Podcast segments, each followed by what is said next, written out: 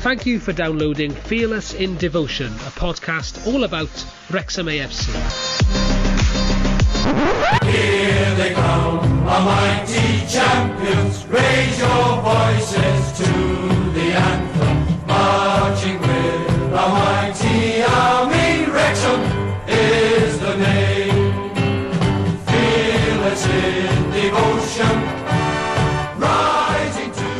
Christ and all to Fearless in Devotion, the podcast sponsored, of course, as you all know by now, you should do, by the Fat Boar Bar and Restaurant. Now, yesterday we had all in a nice time. We were we sponsored the match, didn't we? Wrexham versus Boreham Wood. Good, good food. Good food, yeah, enjoyed it. Drinks were had. Many drinks were had on my more than others. All right, all right, mum. How did you know I was talking about you? Now we're going to talk about the match um, and uh, everything else after the interview this week because I know that most of you will want to get quickly to our special guest this week, Humphrey Ker, the executive director of Wrexham AFC, and Fleur Robinson, the chief executive, who were very kind to give us their time to celebrate one year since the takeover was ratified. Um, so, without uh, much further ado, here's the chat we had with them earlier in the week.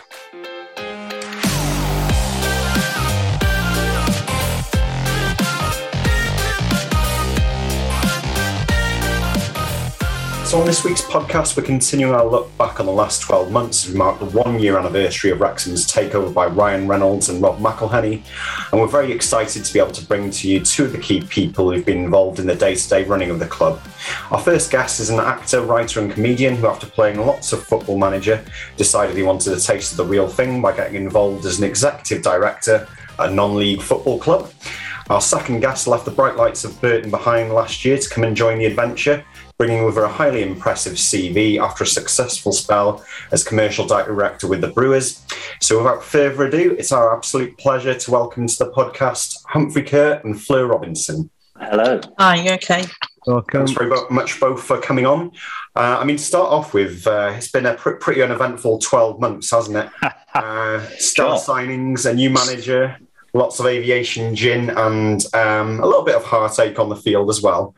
Um, just tell us what the, the last year's been like for you both and what have been some of your highlights.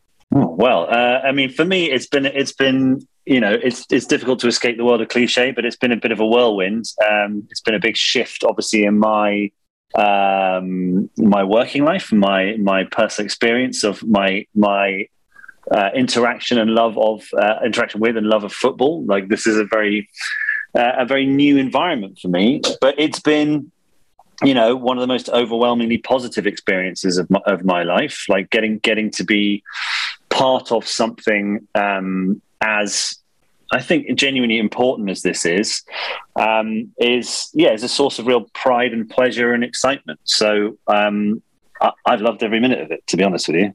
Yeah, for me, obviously, I've not quite done the 12 months, but, uh, you know, it's been an incredible busy time, you know, getting to know obviously all the staff and, and the systems and, and the racecourse ground itself, the history and, and obviously the fans. And uh, it's been incredible looking at the numbers we're getting at home games and, uh, you know, the excitement around everywhere. It's been absolutely tremendous. You've both been pretty complimentary there, but I'm going to push you, Humphrey. Have there been any moments at all where you thought, why on earth did I get involved with a football club? Um, actually, funny enough, probably the moment that I was I most felt like that was it was in the, the 45 minutes to an hour before the takeover went through because I was in the uh, I was in the stands at FC United of Manchester's stadium. We were playing Altrincham that night, and they'd asked us to move it to a to a different location because their pitch was so terrible. It was like minus four or five degrees, which you know, in, in days of yore, I wouldn't have been too upset about, but I have been living in California for 10 years and I'm not used to being that cold anymore.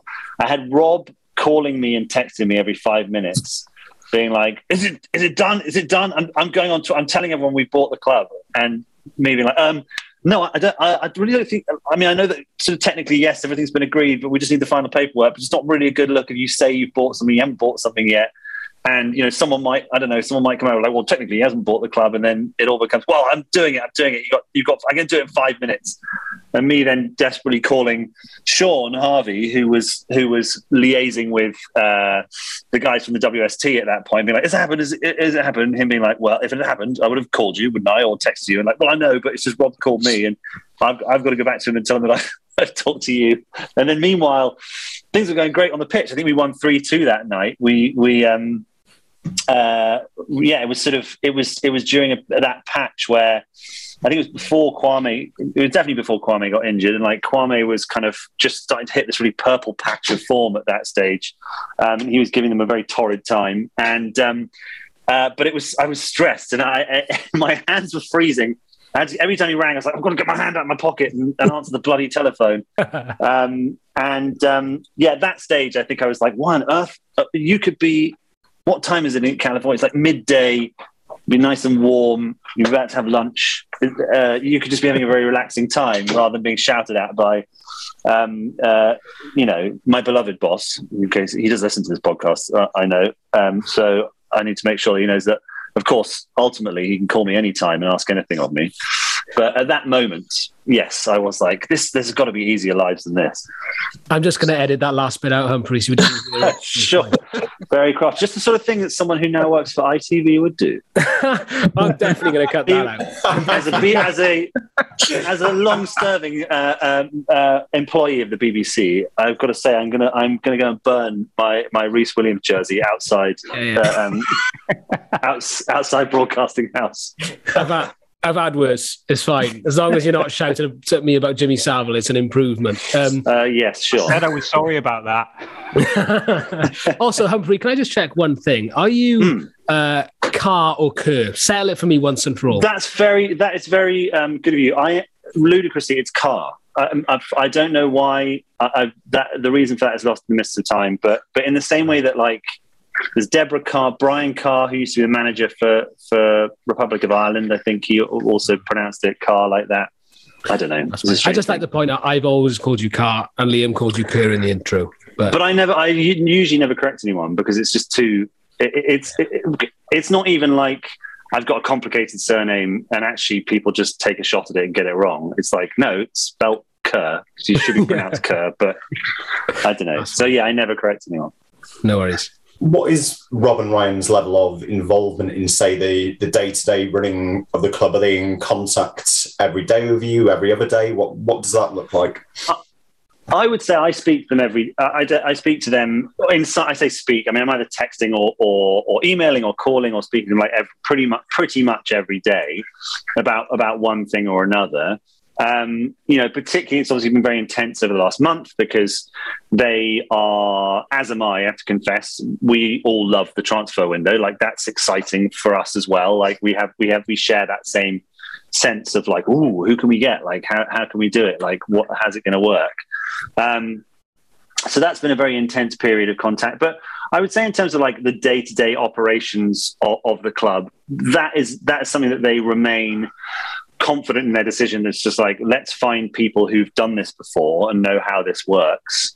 Um, who are going to be best placed to make these decisions, and, and so things, you know, filter up through Fleur to me sometimes. Then I, then I will, then I'll take it to take it to them, and then it comes back from me to Fleur, and then it gets passed down to whoever the kind of relevant person is. Um, so you know, it's it's a sort of uh, yeah, it, com- it comes and goes in, in flurries of things, you know, and, and as kind of the bigger strategic activity stuff comes along, like like the reacquisition of the freehold, or or you know thoughts about um, next season's kit, or or whatever it may be, like those are those are things that you know inevitably they they will have a say on. I think one of the probably the biggest moments of the last 12 months without doubt was the their both of them coming over to visit perhaps unexpectedly the timing of it i think everyone was expecting them to come for the saturday game against torquay and then lo and behold they turned up uh, on a tuesday night what what are both your your memories of that trip are there any funny stories that maybe people perhaps don't know about from that trip Fleur, do you have any? Do you have any ones? I don't think I have any funny stories. Think of a funny story. Come on, this is this is not good enough.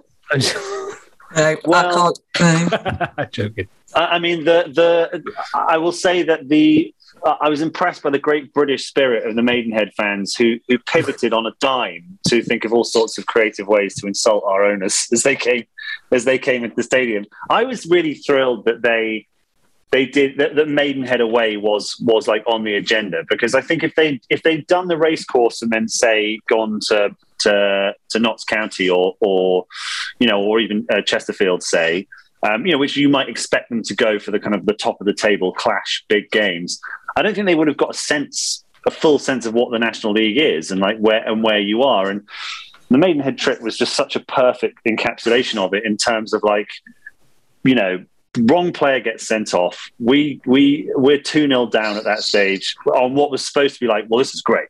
We pick Maidenhead. It's it's a, an old ground, but you know we should turn them over without without any real without any real trouble. I think we come off the back of going to Aldershot and doing uh, doing great. You know, we had those two away games at Aldershot and then Kings Lynn, where it's like, oh yeah, we're you know we're we're firing, we're we're great away from home. This would be an, a nice double header for them.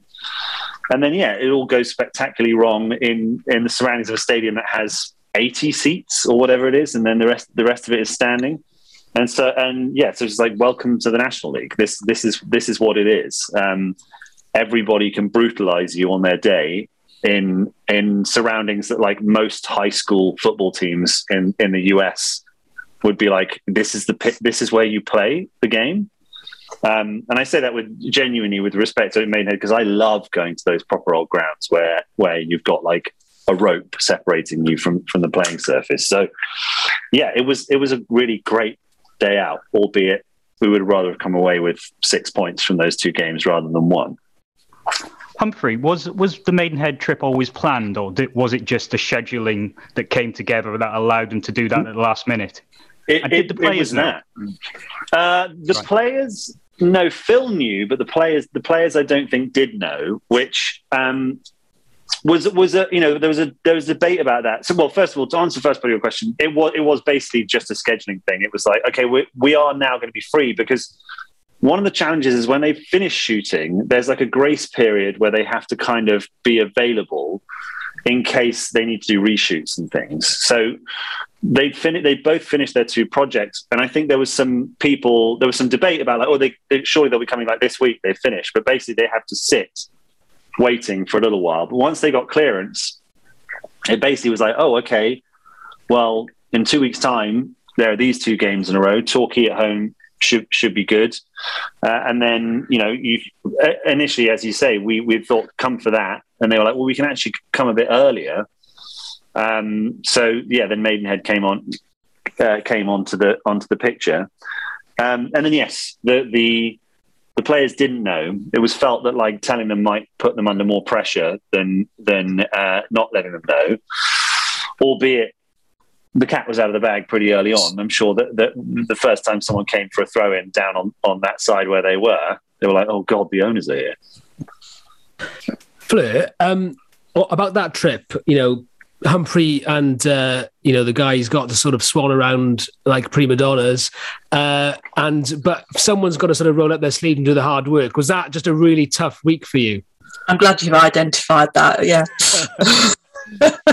Uh, yes, I was pulling a face all through that question because I was like, "Oh God, yes, this is very accurate, very accurate assessment." but, but having done what I've done for this many years, like, you get used to that, and that's what it's all about, isn't it? And it's you know it's great to see you know it be successful and to see the guys actually here, and you know to see everybody at the racecourse ground. So it's you know it's a fantastic week for everybody, and uh, a lot of hard work behind the scenes by many people, and you know it was a great success. So. Because you, obviously you're CEO. Do you kind of see your job as working if sort of things are sort of taken away nicely and you're not too much in the, in the foreground? Yeah, you know, my, you know, my job's obviously to, for that day to day running, and you know, I've always been the same. I roll my sleeves up like everybody else and get stuck into to you know any matter at hand really. So, you know, match days, I'm in the you know sort of the back, you know, helping whether it's ticketing or retail or whatever it is that needs to be done. Um, you know, very I always say that in football, I've you know hardly watched any games really because I'm always in the background, you know, helping whatever needs to be done on, on a match day. So. I was gonna- I was going to say that I often, when I'm when I speak to Fleur on on like a Saturday night after uh, after the game or, or on Sunday, I'm like, "Whoa, some goal by you know who, whoever it was," uh, and uh, and Fleur's like, "Oh yeah, was it? I didn't get a chance to see it. I was count, counting pro- programs in the uh, in the back in the back room because it is absolutely true. It's it's the the you know, Fleur, Fleur is our, our midfield engine. I would say she's she's uh, making everything tick over behind the scenes. Um, Get on the pitch, and- man. Yeah, sure. I can say that's one thing. It's one thing I haven't actually done in 27 years. I'm not not about to either. You'll be glad to know. we tried to get Fleur to play. We had a we had a kick around at the end of last season, um, and uh, Fleur was like, "I'll I'll ref," I think, and I think you ended up presenting the trophy to. I just said to be the one fan. That's what I said to do. Um, Fleur, I, I, I, I think everybody appreciates that the work that you do kind of uh, behind the scenes and may, maybe a lot of it kind of goes a little bit unnoticed or kind of flies below the radar a little bit. In the time at your clubs at the club so far what has been the um, the biggest thing for you to address or what continues to be something that that can be improved upon because it's it's been noticeable that the ticketing was an issue, but that seems to seems to be coming pretty well received now with the print at home and so on and so forth. Is there anything that that you can look at and go, we've addressed that? And I think, as Shaun alluded to in his inter- in his interview last year or start this year, he said there's always going to be teething problems. I think people understand that. I'd like to think that they understand that. You know, Rome wasn't built in a day, but where, where do you think we're at with, with things now? What do you think has been the, the, the biggest issues to address and what continues to be? Yeah, I- think you know there's been many issues, and you know we don't hide behind that. Um, you know we had such a short run in, you know, during the close season to get ready for pre-season with a, a stadium that hadn't been open to fans for so long. Um, you know, very small, very dedicated, you know, group of staff. Um, but you know, obviously the interest that was created over the summer, you know, in getting ticketing, new ticketing system, you know, within a four-week space of time, um, training it out, etc. You know, it's inevitable there's going to be problems and challenges along the way, uh, and, and not having a head of department within that area to, to run that, which we've obviously now got in Pete, you know, and he's done a great job to try and iron out, you know, many of the issues that we had uh, during the summer. Um, and again, that was one of the reasons, you know, we didn't put print at home on early enough because we needed to iron out some of the back issues that we had. Um, you know, not just with the system, but with the with the staff and the, and the way we operated things. So, you know, there's been many many challenges. You know, there still will be challenges. That's what happens as you grow and develop, uh, and we'll you know we'll deal with them as, as they arise. Um, you know, as we've seen, we've done you know quite a bit of recruitment lately uh, to sort of bolster the team and bring some experience in to try and support and, and move things forward. You know, a little bit more quickly than perhaps you know fans are seeing and or have done over over the, the season so far. Would would any club, not just at, at sort of step five, but would any club, you know, further up the pyramid, would, would they have experienced the same sort of difficulties because of that double in crowd essentially overnight? And we've gone from four thousand mm. to eight, nine thousand. I think yeah. With there being not so much infrastructure in place around that time, that's always going to be a, a kind of swimming against the tide, isn't it? I suppose. Yeah, there's many. You know, I know Premiership clubs had issues, didn't they, at the start of the season with ticketing and entry and everything. So it's not, you know, it's not just our club. It's not just National League club. You know, you know, there's challenges that you face, and, it, and it's how we react to those and deal with them. Um, and I think we're on top of most things now. Print at home seems to be working, you know, well. Um, scanning on, there's always going to be scanning issues on the turnstile for various reasons, but we deal with those on the match day, and uh, hopefully we'll move forward and it, you know, to be a lot smoother than it has been. Yeah, I think just before I, I hand over, um, I think just to just to touch on it, we could probably hold a separate podcast on it. But um, I think credit needs to go to you and the club uh, and liaising with the authorities to dealing with those sort of isolated instances of disorder. That's been addressed very swiftly. Um, banning orders dished out. Something obviously we don't want to see at the club. Something that we're, we're trying to foster that sort of family-friendly atmosphere. So I- imagine that was something that it's not really been a, a problem, but like anything, you, you, you sort of build it and they will come, and there's, there's going to be problems inevitably in that respect as well. So I imagine that's something that the club are keen to sort of stamp out and keep the, the kind of the, the, their foot on that, I suppose, as well. Yeah, absolutely. You know, we've said that with the comms that have gone out. You know, it's that zero tolerance, and you know, there's there's problems throughout the league or leagues as well. Sadly, um, but you know, for us, you know, we want a, a safe environment for families to enjoy their football. You know, at, at home and away, uh, and it's really sad that it's that small minority that are causing the problems. But you know, we've we've, we've issued you know probably over thirty bans um, in the last couple of months, really, and obviously there was the the ban for the fan. Going to call him a fan uh, for the six-year ban, uh, national banning order that was issued last week. You know that he will get a lifetime ban from the club. Um, you know, and that's how we'll deal with it with zero tolerance. You know, can't be tolerated, and uh, you know, want it to com- be, continue to be a safe environment for fans to come and watch football. Yeah, yeah. Good stuff. Really quickly, one of the problems was obviously merchandise. I don't want to dwell on problems. Did did was there just an uh, underestimation of how many were going to be bought? Was that part of the problem? I, I think I'll, I'll speak this only because I think a lot of the a lot of those decisions around that stuff was taken before Flo was in was in Yeah, position. I- I so. Yeah. because of the lead times, you got things. So so it was a combination of factors. I think. I mean, one thing was we. I mean, truly, uh, we had so so. I think I've said this before, and I, uh, forgive me if this is this is sounds like an old line I'm trotting out, but you know, the gin, which was which was one of the first instances, uh, and was was a pretty egregious instance of people buying gin and then not getting it for weeks and weeks and weeks. That was a that was the pallets of gin sat in Rotterdam for like three months. Uh, um, we knew where they were, we just couldn't get them, and because essentially they, they uh, it was Brexit. I mean, Brexit slash COVID. We couldn't get that. There weren't enough. Uh, um, customs officers at, at Liverpool to receive the stuff in. So we again we knew where it was and we couldn't get it. We got some some flown in, I think, from Portland directly to kind of ease the the so so people people got it you know after whatever it was three months or something pretty abysmal by by anyone's standards.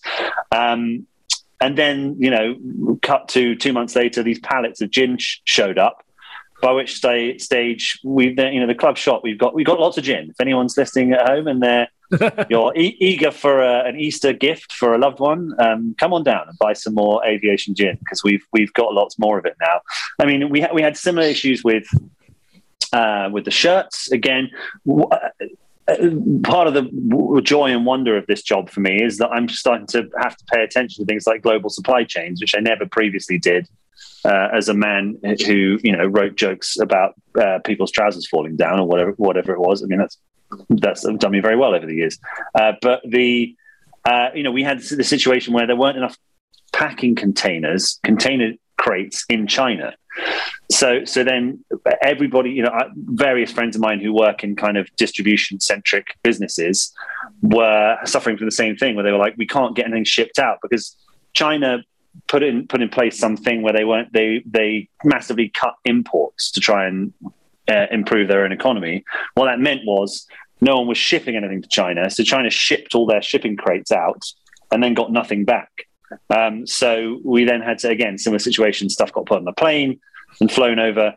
So yeah, it's it's been a big challenge. We we're hoping. Well, we're very confident we're going to avoid uh, those those challenges. I mean, we've we've not had any issues with the third shirt since that came in. Um, one of the things we like was just we we're not announcing this third shirt until we've got enough in the building so that we can we can meet demand. Because you know we were operating on, on what had been a pretty standard system of okay we'll order half of them you know we'll get half of them now we'll get half of them in a few months time. Um, uh, and that was fine initially but then the few months time was suddenly six eight months whatever it was and no, no one was happy. Well, we'll we'll forgive you because you, you seem you seem nice and you, and you mean well, so that's that's fine. um, diolch Oh, was that Diane, nice? Was that charming? That oh, no, yeah, there we go. He's come back with more Welsh, and now I'm in big trouble. totally charmed. Right. Okay. Um,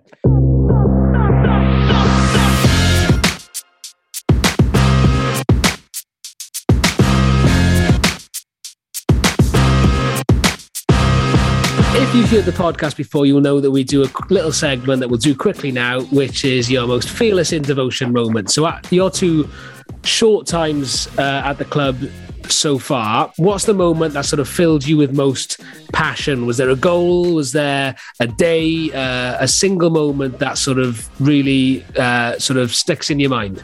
I've got one. Go on. Um, Jordan Ponticelli's goal again away against Boreham Wood last season.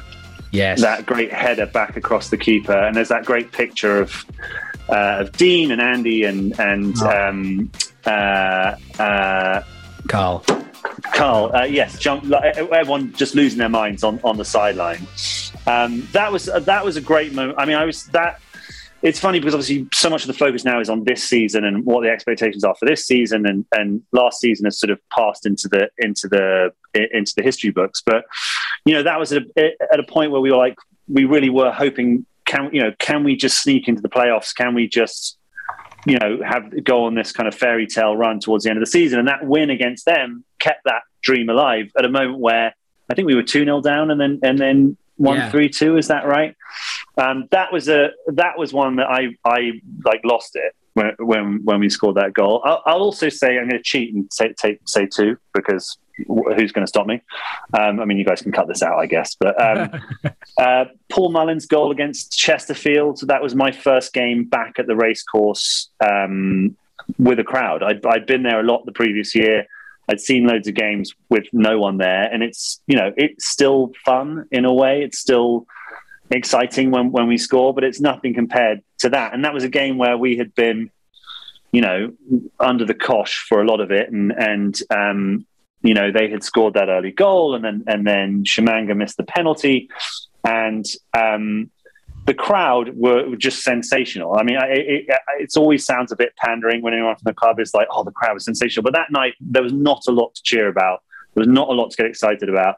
But every time the ball went out for a throw in in their half, the whole place like went up. Like there was it, everyone got behind them, and it and it, it created that classic recipe for getting something out of a game that you know arguably at that stage we probably didn't deserve because it, they just infused the players with belief. So when Paul scored that goal, that was that was great for me. I love that. Fleur, you know, Humphrey's a typical Eton boy. We don't expect you to give us two and take five minutes to give it either. But uh, whatever, whatever. You, what, is there something that sticks out for you? Sorry, Humphrey, I'm giving you a bit of a ribbon in this one. No, Uh, that's that's quite all right. I, after I, I, I mean, he's going to cut all that stuff I said about him being an ITV turncoat. So yeah, exactly. watch Uh, out for that. Anything that jumps to the mind, Fleur? No, I just think for me, you know, again, not you know getting to watch the games. I think the the Torquay game, you know, was great for for lots of reasons. Obviously, um, with Rob and Ryan attending, but I just think the whole atmosphere. I know the my girls came along to that game as well. That was their first game at the racecourse ground, and it was just amazing atmosphere with the fans and you know listening to the anthem being sung and everything. It's a sort of go- goosebump moment, really. So for me, that was you know a fantastic day, and will uh, live long in the memory. Much more concise. Had to be short, Humphrey. also. Just better. I know I've used up all the time. Sorry. We, we've sort of touched on stuff that, that's going off on off the pitch, and it seems to be gathering pace. Um, on the pitch, what are the expectations for, for Phil Parkinson and his men men this year? Well, you know, from our, from our perspective, you know, I can speak on behalf of, of Rob and Ryan and the board. You know, we uh, the objective this season is is promotion. Like that's what we wanted, and we we you know you hope the bonus to that is you gain promotion as champions. I mean, right now we are. It's it's one of those funny things where I mean, I, I listened to, to you guys talking about the, uh, you know, your your last episode, looking back on, on the last year, and uh, I, uh, forgive me, I can't remember who it was that, that pointed this out. I think it, it might have been Tim, but you know, if you've been recording the podcast a week earlier, um, suddenly we're, we're all feeling pretty good about things. We've we've gone on a decent run, and uh, you know, if, again, if you're recording it in say the 90th minute of of the Saturday against Maidenhead, after the early blow, you know that looked like a very creditable performance as 10 men for 90 minutes. You know, then we obviously get the disappointment of, of their equaliser, and and then uh, and then and then the trip to Torquay, which you know, there's there's not a lot to be said about that that anyone's going to be happy with, and I. I, I know for a fact that Phil would agree with that assessment of, of, of the trip to Torquay. Um, but yeah, it's it's it's such a roller coaster. This thing. There's 50 more points to play for. Um, you know, we've we've got to where we are, where where we remain in contention. You know, after Tuesday night, you know, you get a draw between between Chesterfield and, and Stockport, and that's two rivals dropping two, uh, you know, two points each. They've got to play each other. They play each other again really soon. It's like two weeks, two or three weeks time, or something like that. Um, you know, I, I'm not inclined to, to crown Stockport just yet. I think they, they are playing fantastically right now. If we can get into a groove and play fantastically, like they have done between now and the end of the season, they've got to run a very difficult games. We've got that run of tough games at the end, but we've got a run of tough games where we have a chance to affect the outcome. So, Mm. you know, I, I recognize that the mood around the place right now is is not uh, particularly positive amongst the fan base about what's going on on the pitch. However, I, you know, personally, I'm going to wait to make my judgment. I'd just Um, like to put on the record that it was me that said it and not letting Tim have that. Oh, That's it's always you. Um, I mean, that's easy. For, I mean, I, without going back and checking, can we be sure? I think let's. Why don't we just give it to Tim? Um, Okay, fine. I often get you and Tim mixed up. Christ. sure. I mean, it's difficult when it's when anyway when it's on the audio. I don't, you know, I'm not as familiar with everyone's voices as yet. Um, but um, yeah, I mean, look, it's it's it's um, by our nature as football fans, we we live and die by every result. And when, and when we win, we're the best team in the world, and when we lose, we're the worst team in the world. And right now, we're coming off the back of two disappointing results in a row. And, and but it, but I would say that that is recognised within uh, you know within the playing staff. Um, and that you know they are eager to set that right.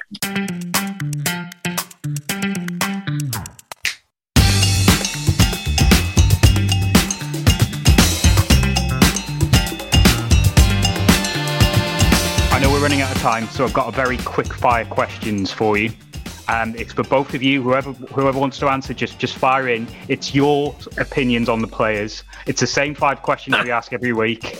So, who do you think out of your time in Wrexham is the most skillful player? These are not legally binding. Ooh. Now, I would say, I mean, from what I've seen, like Danny Jarvis is a very, very technically gifted player. Like when, when I've watched training and stuff, you can see that he's got he's got a lovely touch. He's got lovely uh, ability. Like he's got he's one of those guys that just looks like he's having fun whenever whenever he gets the ball. Um, so I, I think I think Jarvis is probably eh, eh, there or thereabouts.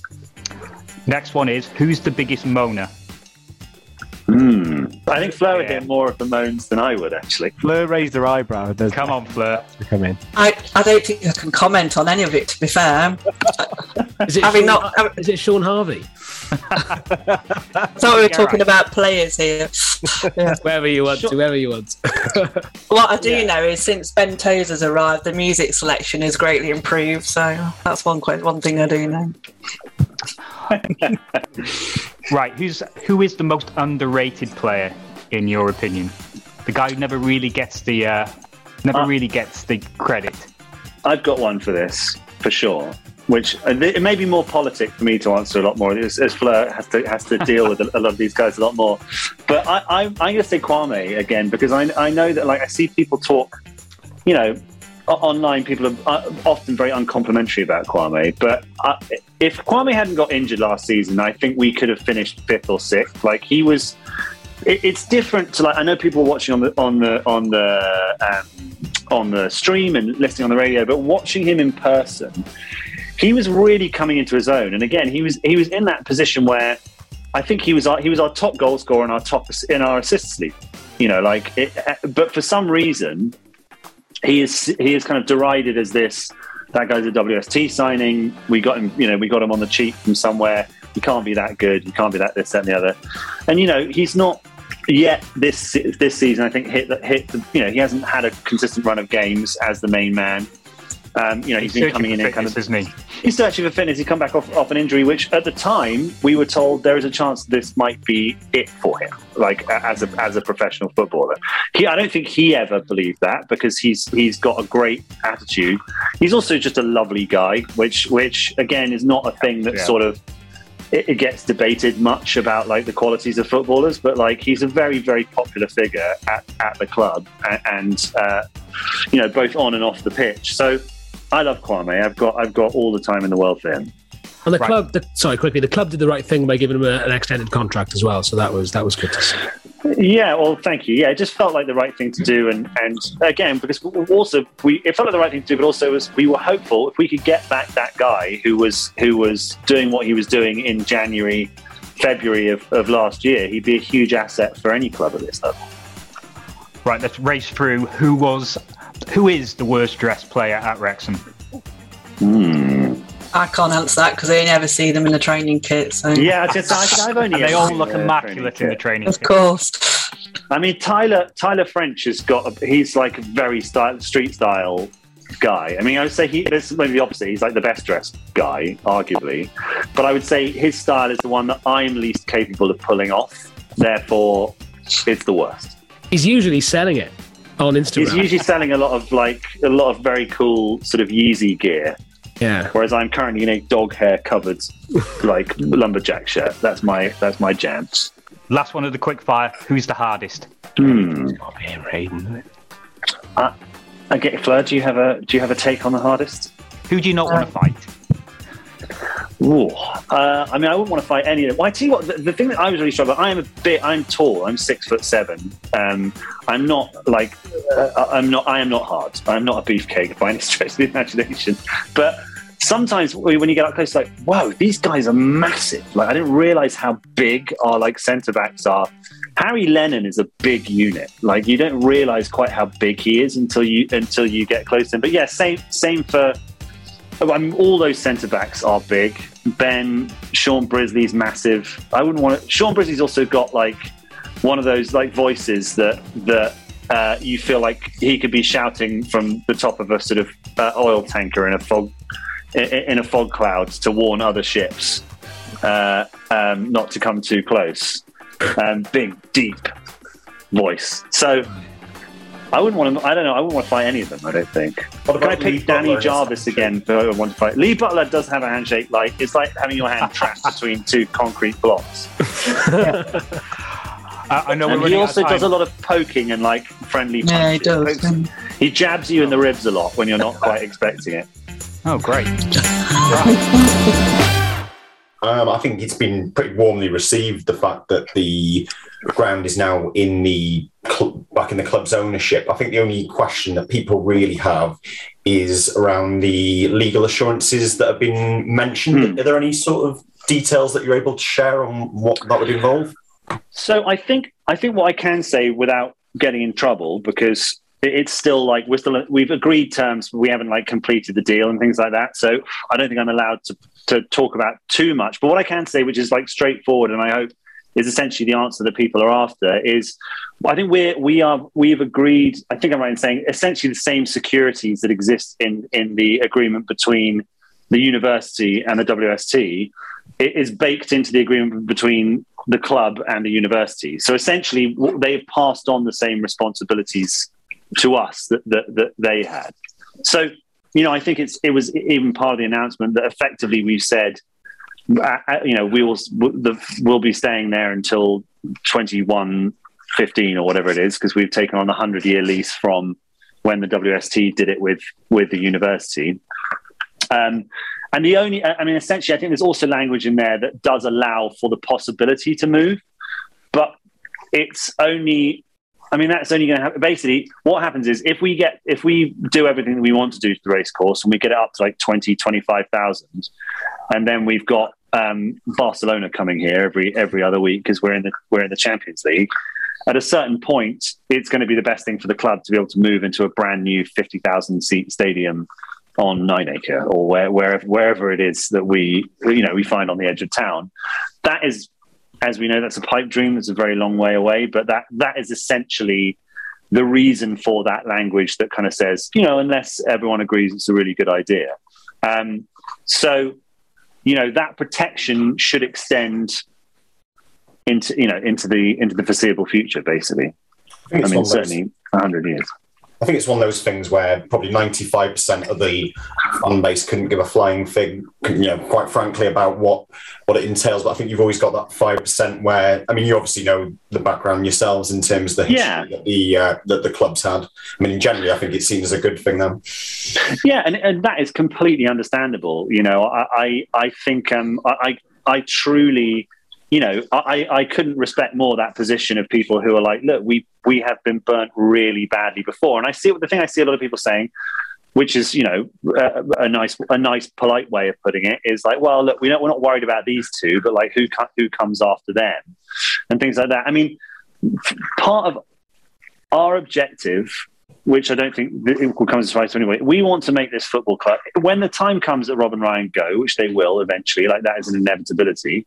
We want to make the football club so uh, such a successful and such a such a uh, you know valuable asset that no one's going to be interested in like stripping it for parts. You know, that it, it would be you know to build a a B and Q or whatever it may be would be a, a, ludicrous thing to do. You know, no one's going to take Anfield or the Etihad. Not, and this is getting very over the top, but like, no one is going to take an asset of that size and be like, well, you know what, this would just be easier if we built a car park here. Um, so that that is what, one of the ways in which we're hoping to, to set this up as the most, the, the best defense for this club is to make it strong, robust, and successful.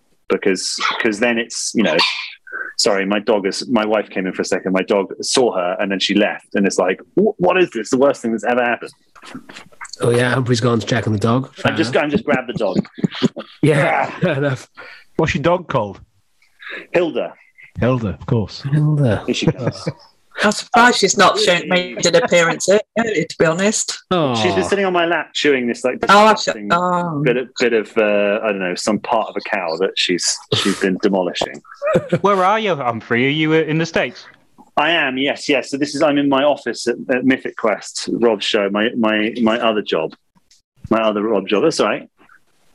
She's been cast back. Uh, we had to bring her today uh, to work, which we don't normally do. Me- Meg and I both uh, work at the same place, and uh, she's um, just a big nightmare. Does Meg want to say hello? Because I know that she's been over to Wrexham a few times. Darling, do you want to say hello to these people on this call? these, look, these are guys from the Wrexham podcast. Hi. Hello. Hey. Can't hear you, but She's, it's nice to see you. here you go. You can have one of my headphones. Okay. Hi. Hi. Perfect family picture right now. Yeah. Right.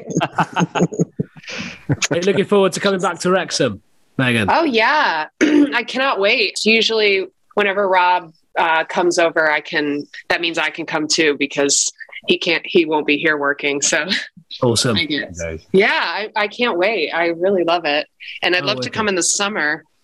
Yeah, I haven't been there in the summer yet. Yeah. You've only been over in the winter. Yeah. The industrial estate is lovely in the summer. yeah. The way the sun bounces off the top of the Kellogg's factory. yeah. Yeah. Yeah. Oh well, lovely to meet you. Thanks very Yeah. much. Nice to see you too. Bye. Bye, Hilda. Bye. Thank you, Meg.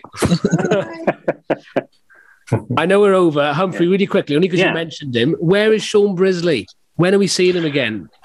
Uh, he's he's around. I know that he's had. I think he had a, a slight knee issue at one point. He played uh, recently. I think in a, uh, we had an under twenty threes. Um, well, we had a friendly kind of our reserves versus versus Liverpool under twenty threes. I think he came through that fine. Um, so, I mean, listen. I the one one thing, if I can reassure your listeners about one thing, is that I do not pick the team, um, which uh, would be a disaster beyond the scale of anything else that anyone could worry about this season. Just Um, Kwame so- Thomas in every position. I just Humphrey, picked Kwame. Do, Humphrey, do you play as Yeah. Wrexham on, on Football Manager now? I have done. I don't play Football Manager anymore. I don't have Oh, much what? time. Oh, but, I well, was going do to know, ask you if you were better at it now. It's partly because I, I tried as a, as a kind of relaxation technique a while ago when I was when I was in Wrexham. I was like, you know what? Like I'm, I'm uh, sitting here in my flat. It was sort of locked down. I'm in my flat on my own. Um, why don't I just fire up Football Manager? And it was it was around January last year, and I signed a player, and I was like, this is so irritatingly easy in comparison to what it's like in real life. it just annoys me now because I'm like, oh, this is just stupid. It's stupid, stupid pretend game. Um, so look, Football Manager served its purpose because I used it to research National League clubs when Rob was trying to work out, uh, you know, who are we going to buy, who are we going to buy. It was very useful for that because their their data on people's like training facilities and things like that is is pretty accurate. Um, uh, but yes, beyond that now, not so much anymore. Did we try and sign Tshimanga Did we try and sign Tshimanga this Yeah. January? when No. any any time? I, I can tell you one member of one member of the hierarchy, Mr. McElhenney, was like, "We should sign that guy from Chesterfield." And I'm like, well, that would be really nice, but I don't know if he. I don't know if we could persuade Chesterfield. That would be really nice. Um, so I don't. I don't know that any serious effort was made to to buy him. I noticed that Um, Colin has popped up to tell me to shut Yes, I, up. I think that we, we pushed our luck too much here, haven't we? Yeah, I'm, I'm a journalist, man. I've, I've got it's what it's what we ITV Colin journalist. was having a power nap and he heard that question come in and like quickly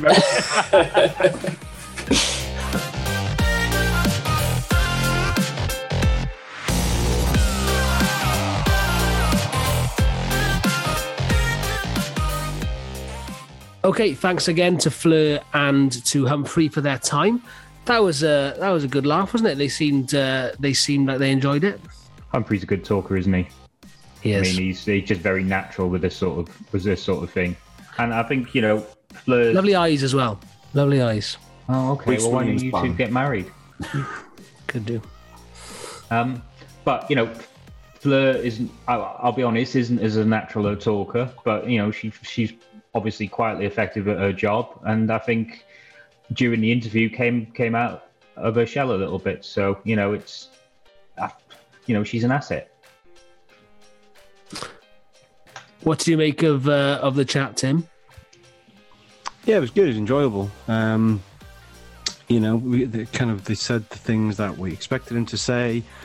You know, we weren't trying to pull them up on anything out of the ordinary or whatever. We just discussed them like like we discussed with any of the guests, really. So you know, we went through the usual bits and bobs, but it was nice to get an insight of of of, of Hum- Humphrey as a bit of a go between between the owners and, and the club and what their daily involvement is and so on and so forth. But it was a nice little insight, and ultimately, it's nice of them to um, to sort of keep us on board and, and, and have that chat with us and have that dialogue. You know, they could have quite easily come into the club and go, right, we don't want to speak to any fans. Let's shut up shop. So they've gone the the opposite route, which is very welcoming and uh, gratifying from our point of view, really.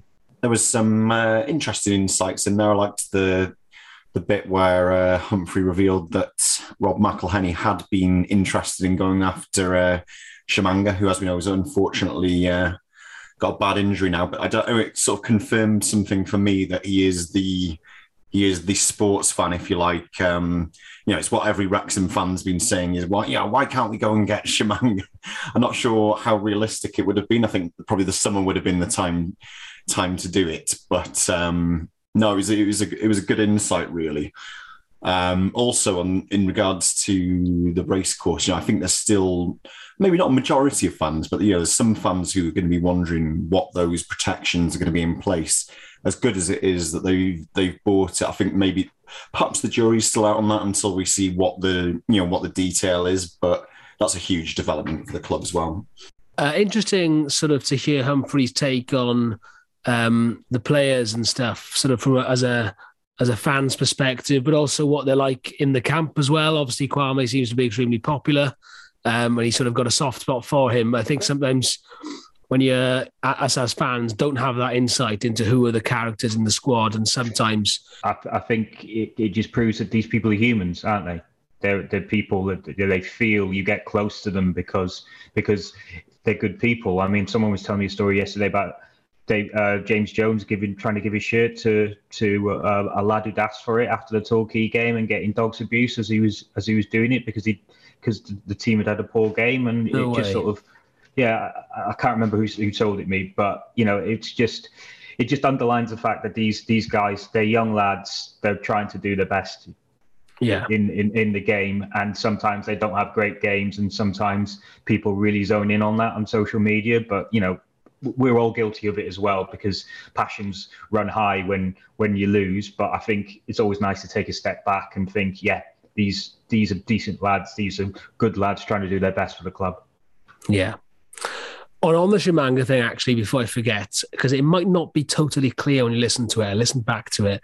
He did, Humphrey categorically says, no, they didn't go for him in January. there is a no in there that I didn't hear the first time round. So um, that was interesting. But um, whether we went from the summer, I don't know. And Mr. McElhenney was obviously interested in some form, but the person calling the shots of the club wasn't. Um, now, on to yesterday's match, convincing 3 0 win. Tim, what did you make of the match? First 16, 17 minutes were as rubbish as you're likely to see. And then after that, um, once we got that first goal, which lovely ball from McFadzean, great header, never really looked back. You know, Jordan's goal was classic Jordan Davies goal.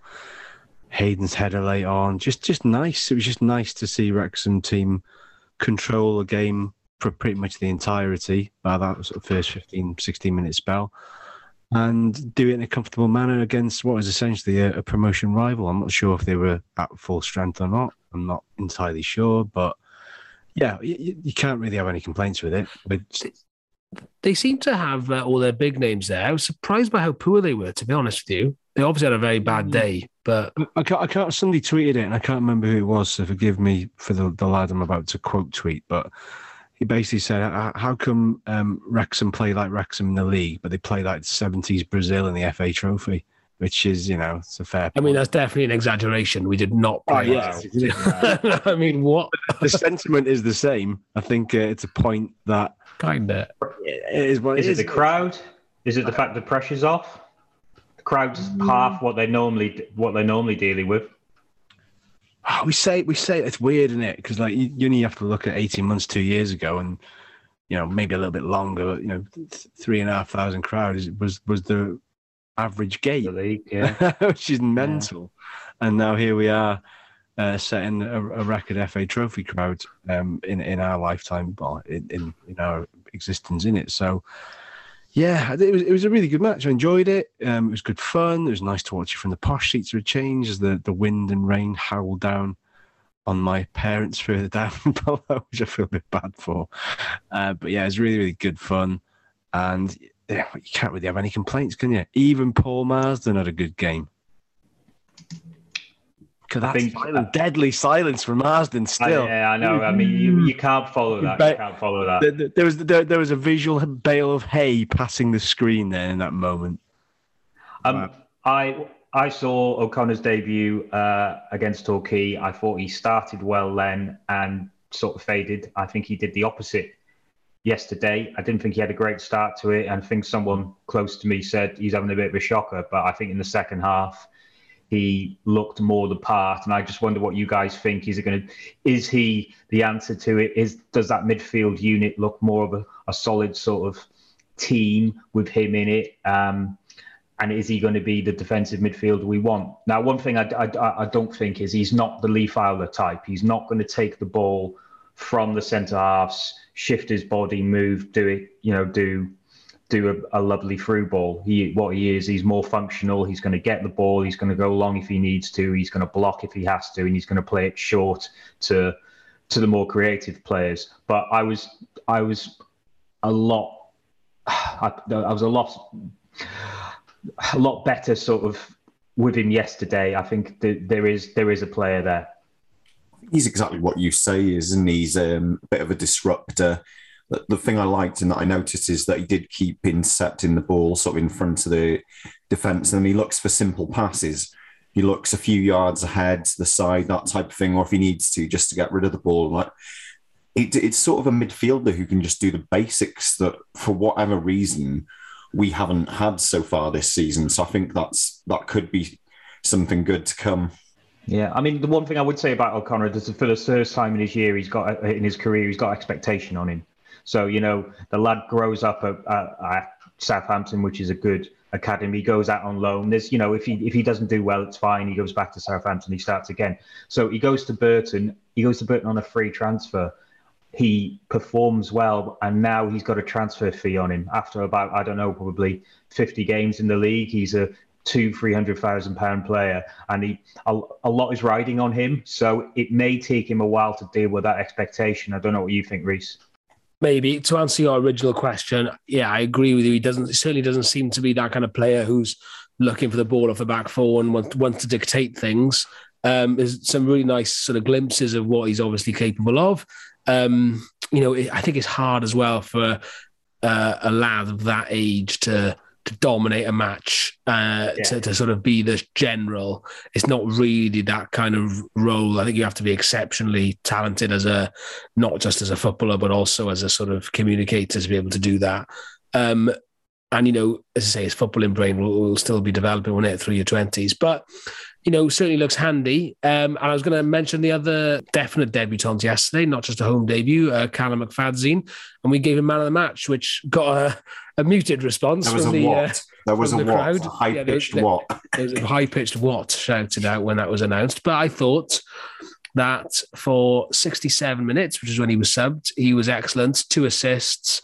The first in particular was the, his first real proper touch they'd had attacking, Mm. and what a peach Yeah. of a delivery it was.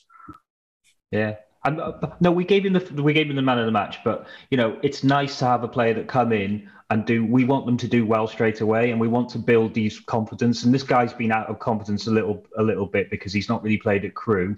So he's come in. He's had a he's had a he's had a good game. Let's build on that. Let's give him the man of the match. Let's show him that you know we want him. We think he can be a good player, and hopefully his confidence will grow off the back of that. So you know it was either him or Jordan Davies. We decided to go for McFadzean for for that reason. Didn't mean that Davies didn't have a great game.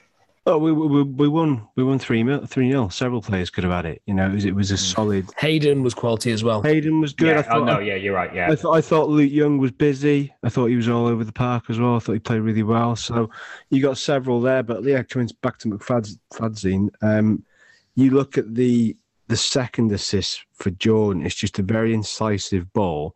But as soon as he plays that ball, he's already on his toes. He's busting a gut to get in that box and support Jordan. We ultimately didn't need it in the end, but that just shows you the you know, he's only 75% fit there or thereabouts, but the energy levels are really, really good. And I think he might be the player we we hope he is and, and not the player that Sunderland fans think he is.